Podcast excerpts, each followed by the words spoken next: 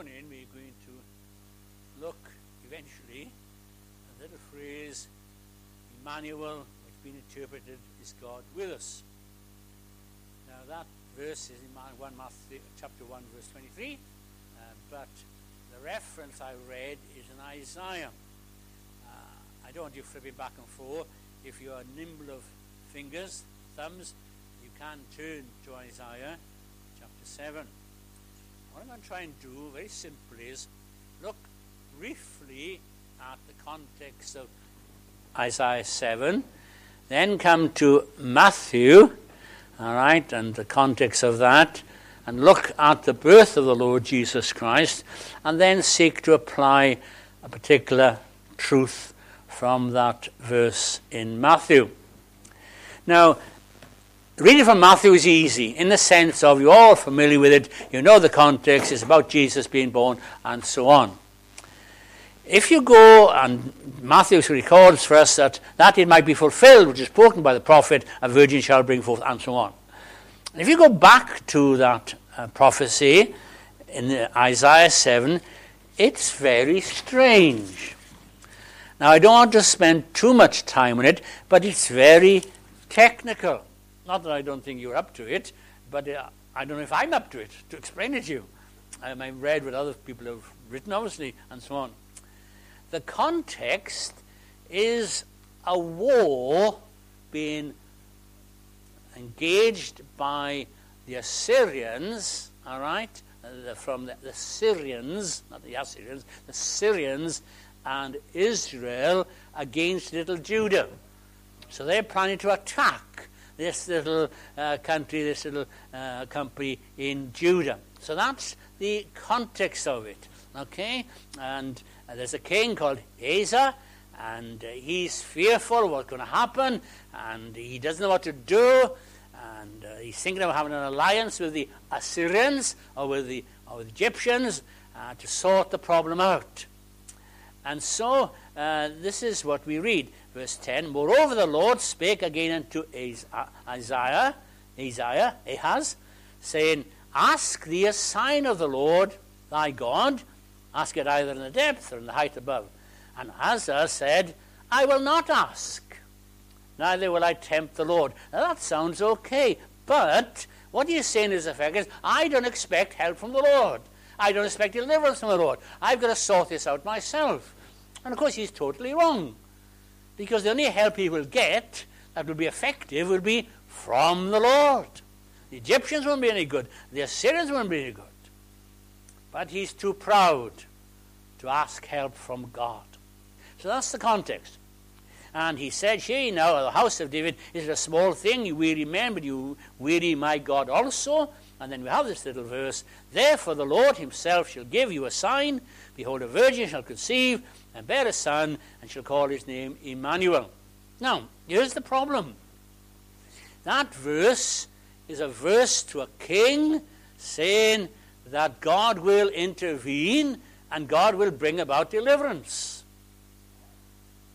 But how will God do that? And what, what can be attached to this verse. Is God literally at that time going to uh, have a woman who is a virgin and conceive and have a child, and that child will be there, there and then, and deliver them? Well, that obviously didn't happen. There wasn't this miraculous birth there in Isaiah 7. And it appears as if God is saying, I will deliver you, right? In, in time, there's a woman who is now a virgin. She will marry. She will have a child. The child will grow up. And from that time to when the child is grown, there will come deliverance. So it's a promise of future deliverance. That seems to be the best context of that. Right? There are various, as I say, um, um, various ways of thinking about that. I was trying to think of an illustration, and this is hard, but how can I say something? How about this then?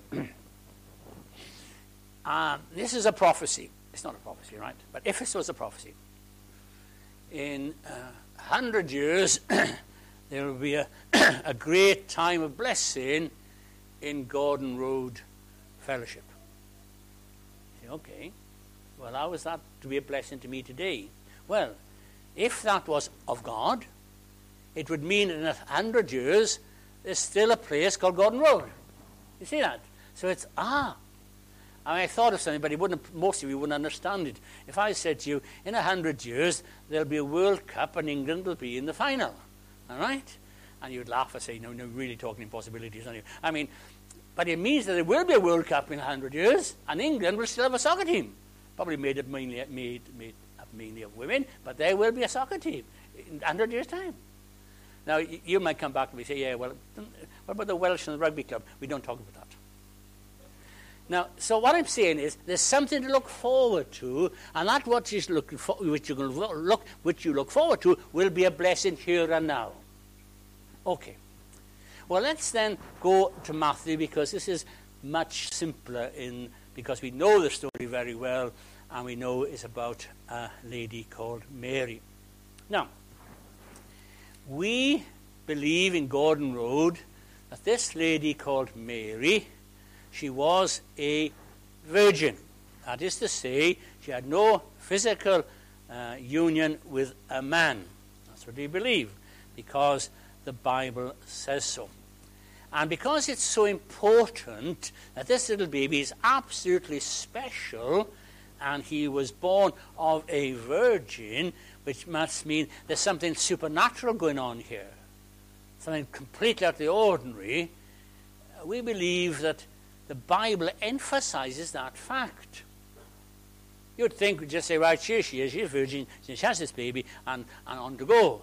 It's what happens afterwards when he's grown up as a man and all he does and says, but, but, the Bible seems to underline and underscore these things. I was surprised when I read it again uh, to find out, you know, what had actually gone on.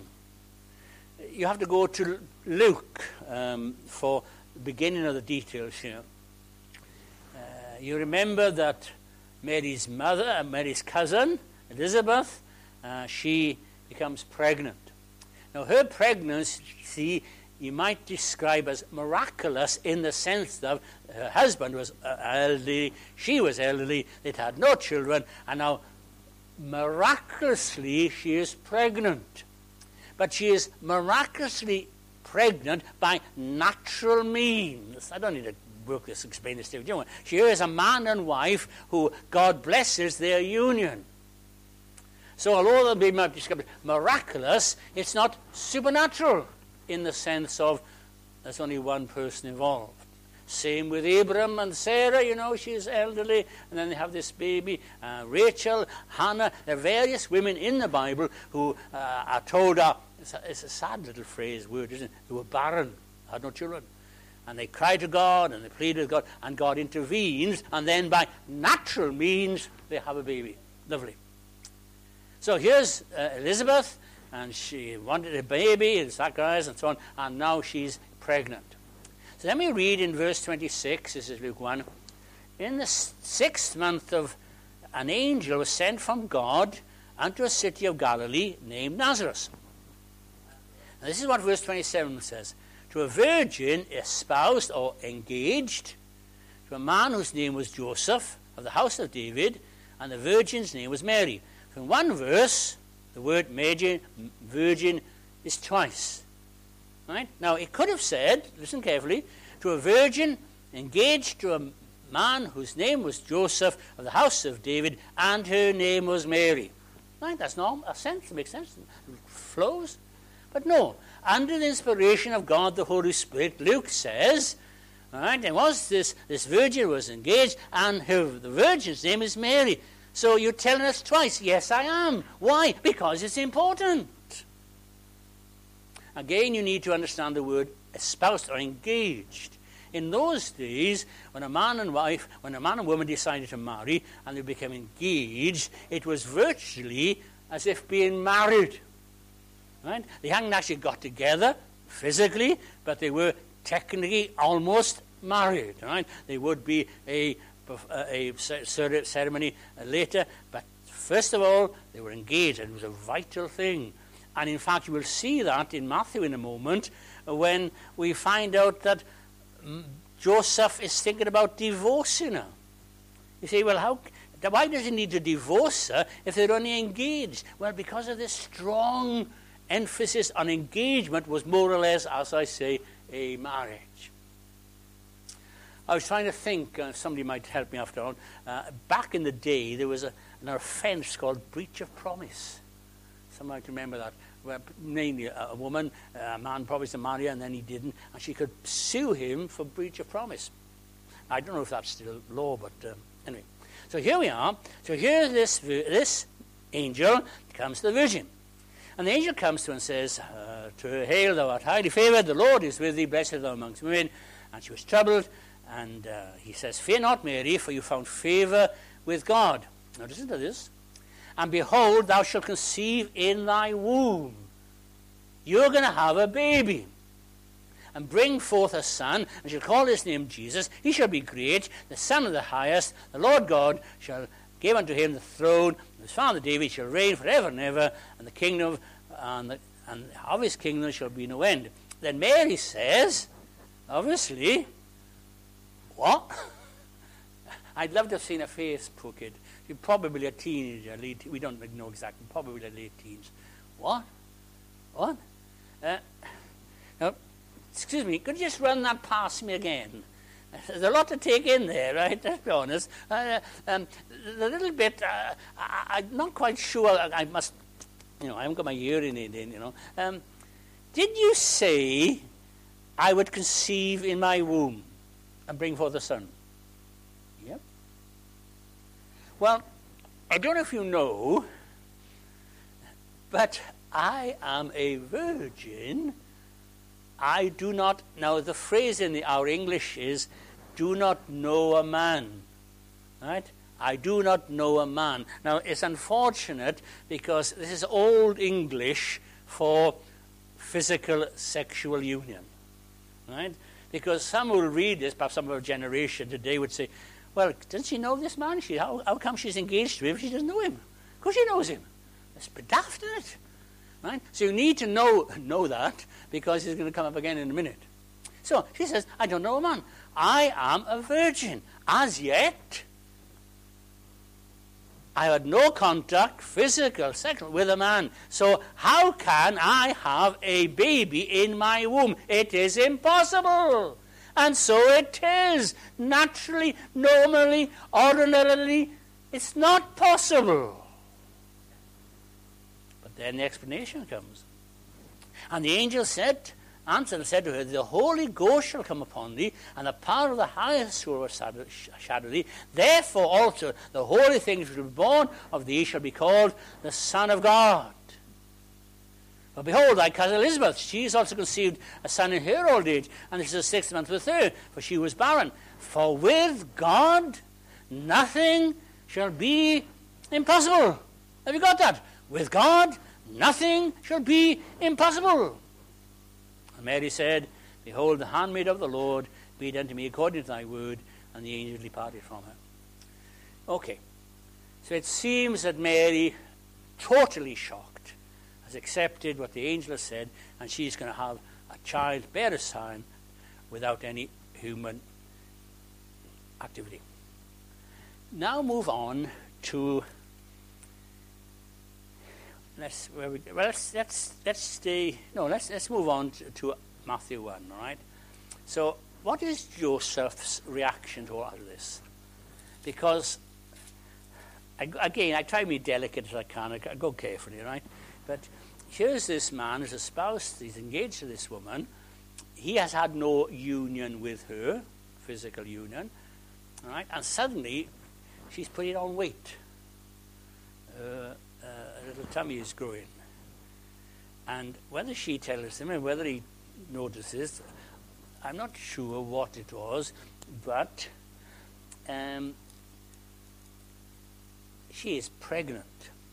So Matthew says to us, when his mother Mary was engaged to Joseph before they came together, see a little thing there again, and emphasizes, uh, uh, emphasizes her virginity. Before they came together, she was found with child of the Holy Spirit.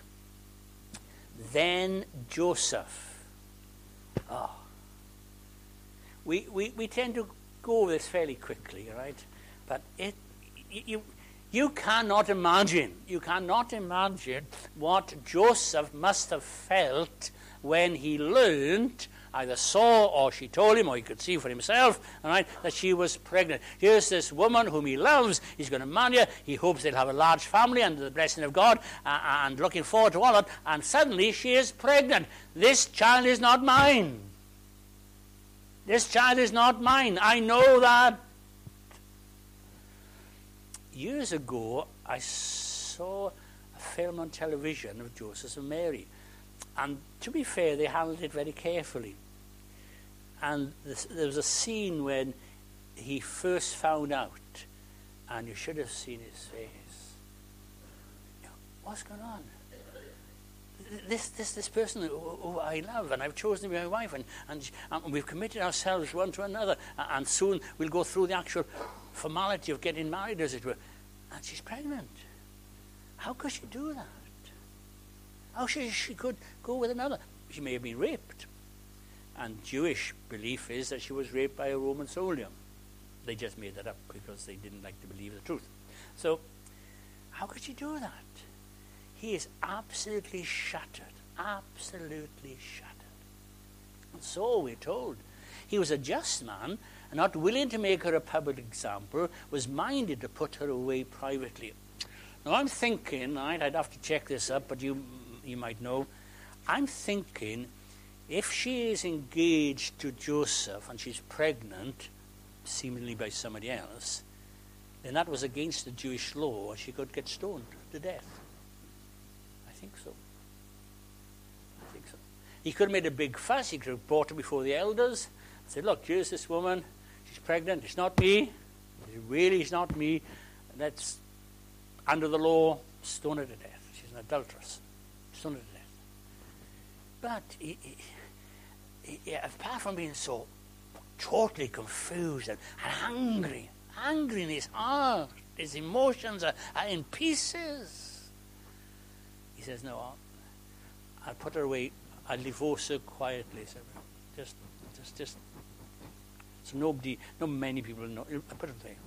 And while he thought on these things, behold, the angel of the Lord appeared unto him in a dream, saying, Joseph, thou son of David, Fear not to take Mary to be thy wife, for that which is conceived in her is of the Holy Spirit. There's been no man involved, no rape involved. She's not been unfaithful to you. This is something God has done. She shall bring forth a son. You shall call his name Jesus. We shall save his people from their sins.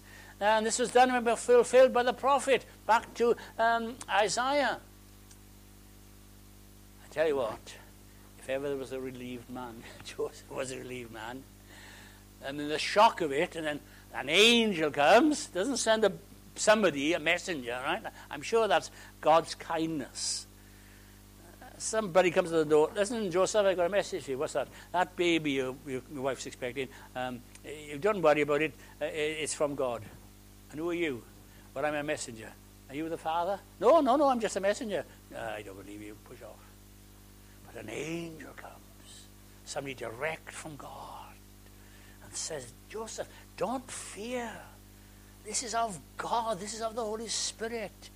And people will be born and, and, and so on.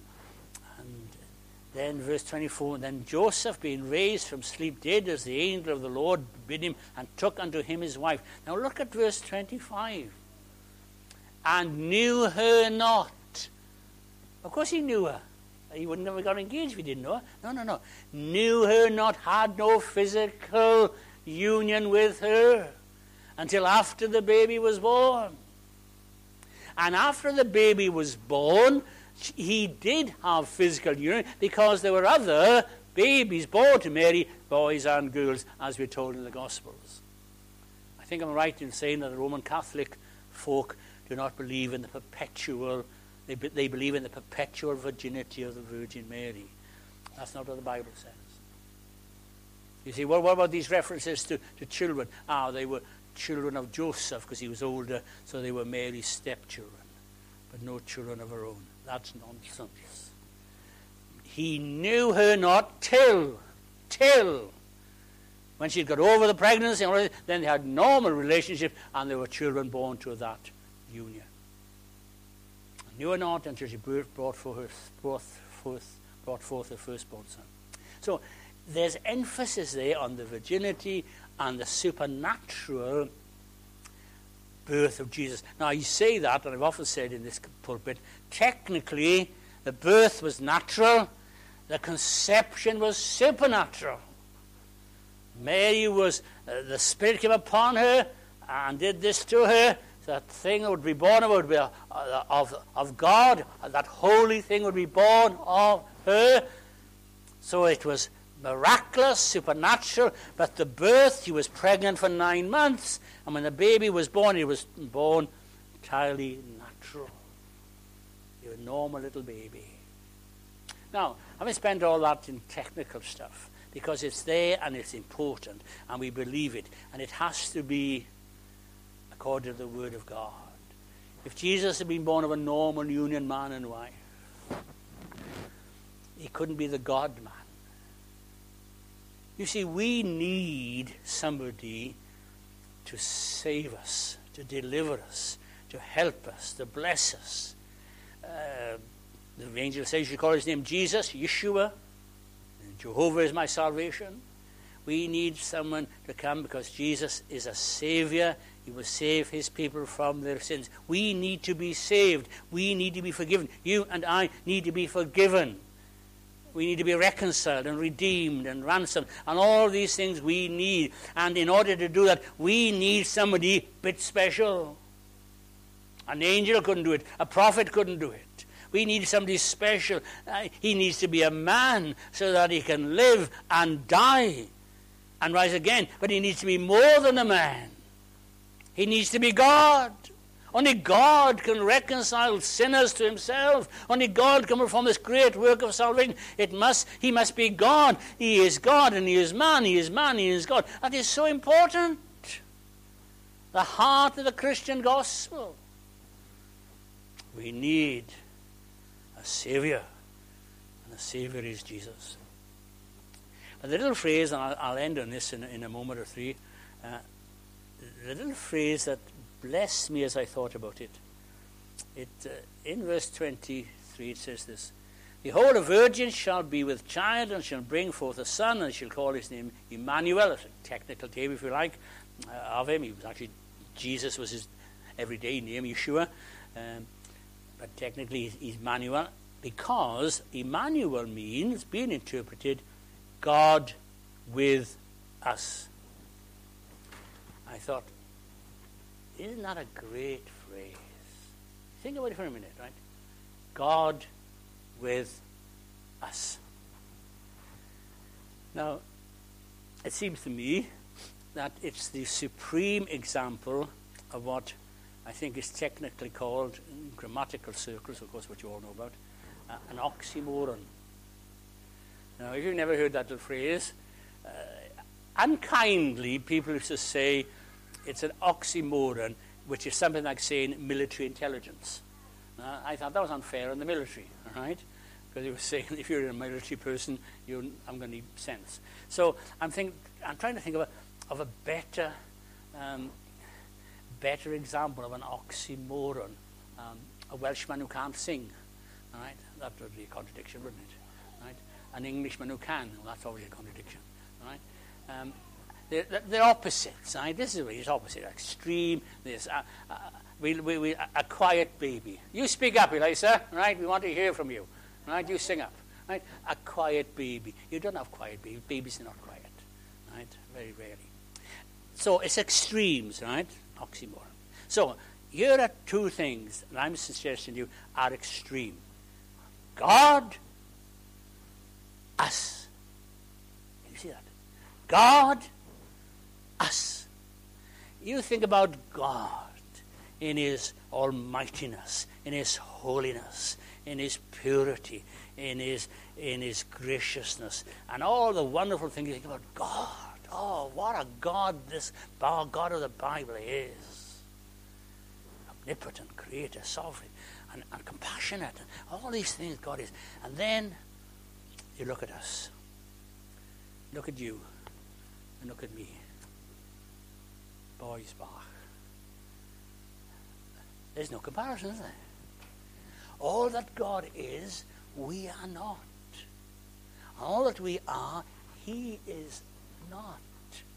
He is God. We are ungodly. He is pure. We are not pure. He is righteous. We are not righteous. And all the things you can say about God. And we are not. We are the opposite. But here's an amazing thing. In this, in this person and through his person and all this person will do, God will be with us. Us. God. This great creator. All the wonderful things about him. This God can be me with us, with you, with me, every single day. Not just occasionally. Not just sometimes. Every single day, God is with us. Now, we may not appreciate it. We may not feel it. We may not understand it. We may feel that we have days when God has wandered off somewhere and we can't find him and we don't know where he is and we don't know what to do. But the truth is, God is with his people every single day. High days, low days, God is there wonderful days, sad days, God is there. God is never not there. He is with us. One of my favorite verses, a gospel verse, if you like, is in Peter. And Peter says this, 1 Peter 3, uh, 1 Peter 3.18. For Christ also once suffered for sin. Okay? The just for the unjust. To what end? To what end? Well, lots of ends. To bring forgiveness of sins. Oh, praise God for forgiveness of sins. This coming week, we'll be looking uh, back at the last year. You know, they do things on television and radio, newspapers. They look back at all the things that have happened. And tell you, tell you what, it's been a dreadful year. What was the phrase the Queen used? Ribulus, anlus, sandless, ribulus horrible year, I think, in Latin. You Latin scholars will understand that, right? And uh, she had a tough year that year, all kinds of things. And I think if she was alive, bless her, she would say today, right, in her speech, what a terrible year we've had. Russia and Ukraine and the whole, whole world has been upside down, inside out. Terrible year. Well, as we look back, on our personal lives, the family, everything else. I wonder what we'll say. We'll say, well, we've had a good year. Lots of good things have happened. And we'll praise God. And some of us will say, well, it's been a very difficult year. It's been the hardest year of our lives. And we'll have reasons for that. But we can never say truthfully, there was a day and God wasn't with me. He was, but you didn't realize it. There was a week I had, and it was a most dreadful week, and God just abandoned me. No, He didn't. He was there, but you may not have realized it.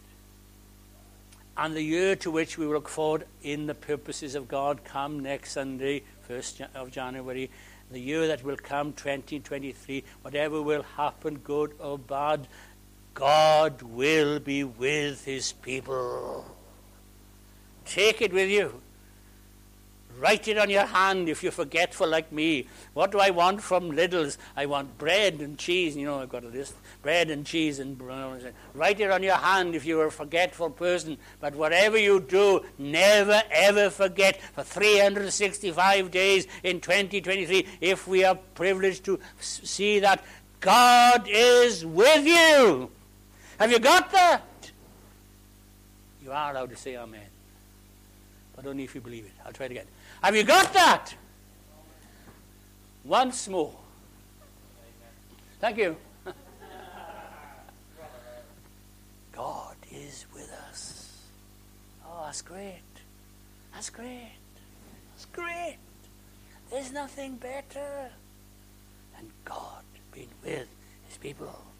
And Jesus came and he was born and he lived and he died and he rose again and he went back to heaven to this end that God might be with such as you and such as me. Hallelujah. Let's pray. Father, we thank you for your word. We thank you for the birth of the Lord Jesus of a virgin, miraculously conceived, by the Holy Ghost.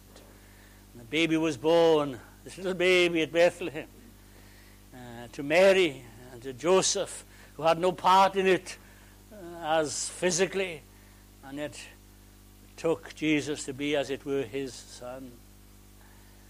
And we thank you for that little one who grew as a toddler, as a young man, and then he began to teach and preach and heal and deliver. And then finally he gave up his life, that such as we might be saved and forgiven and blessed, and ultimately that God might be with us. Oh, Father, bless these dear folk here this morning. Thank you for bringing them out. There may be some to whom this is so relevant. I trust to all, but perhaps some in particular will need this. God is with me. Whatever happens, God is with me. And maybe some who have never known what it is to realize God is with them. Help them to call upon you for mercy. To say, Lord God, I want you to be with me. I want Jesus to be my Savior. Have mercy upon me. Oh Lord, bless us, I pray, for Jesus' sake. Amen, amen, amen. Let's sing a song which has got Emmanuel in it, which is 176. 176.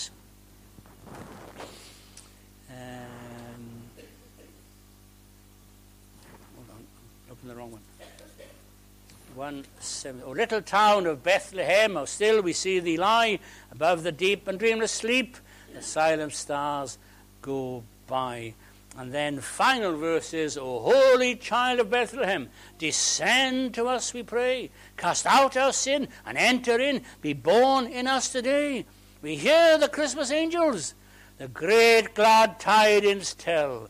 O come to us, abide with us, our Lord Emmanuel. Amen. Sing it with as if you believe it. 176.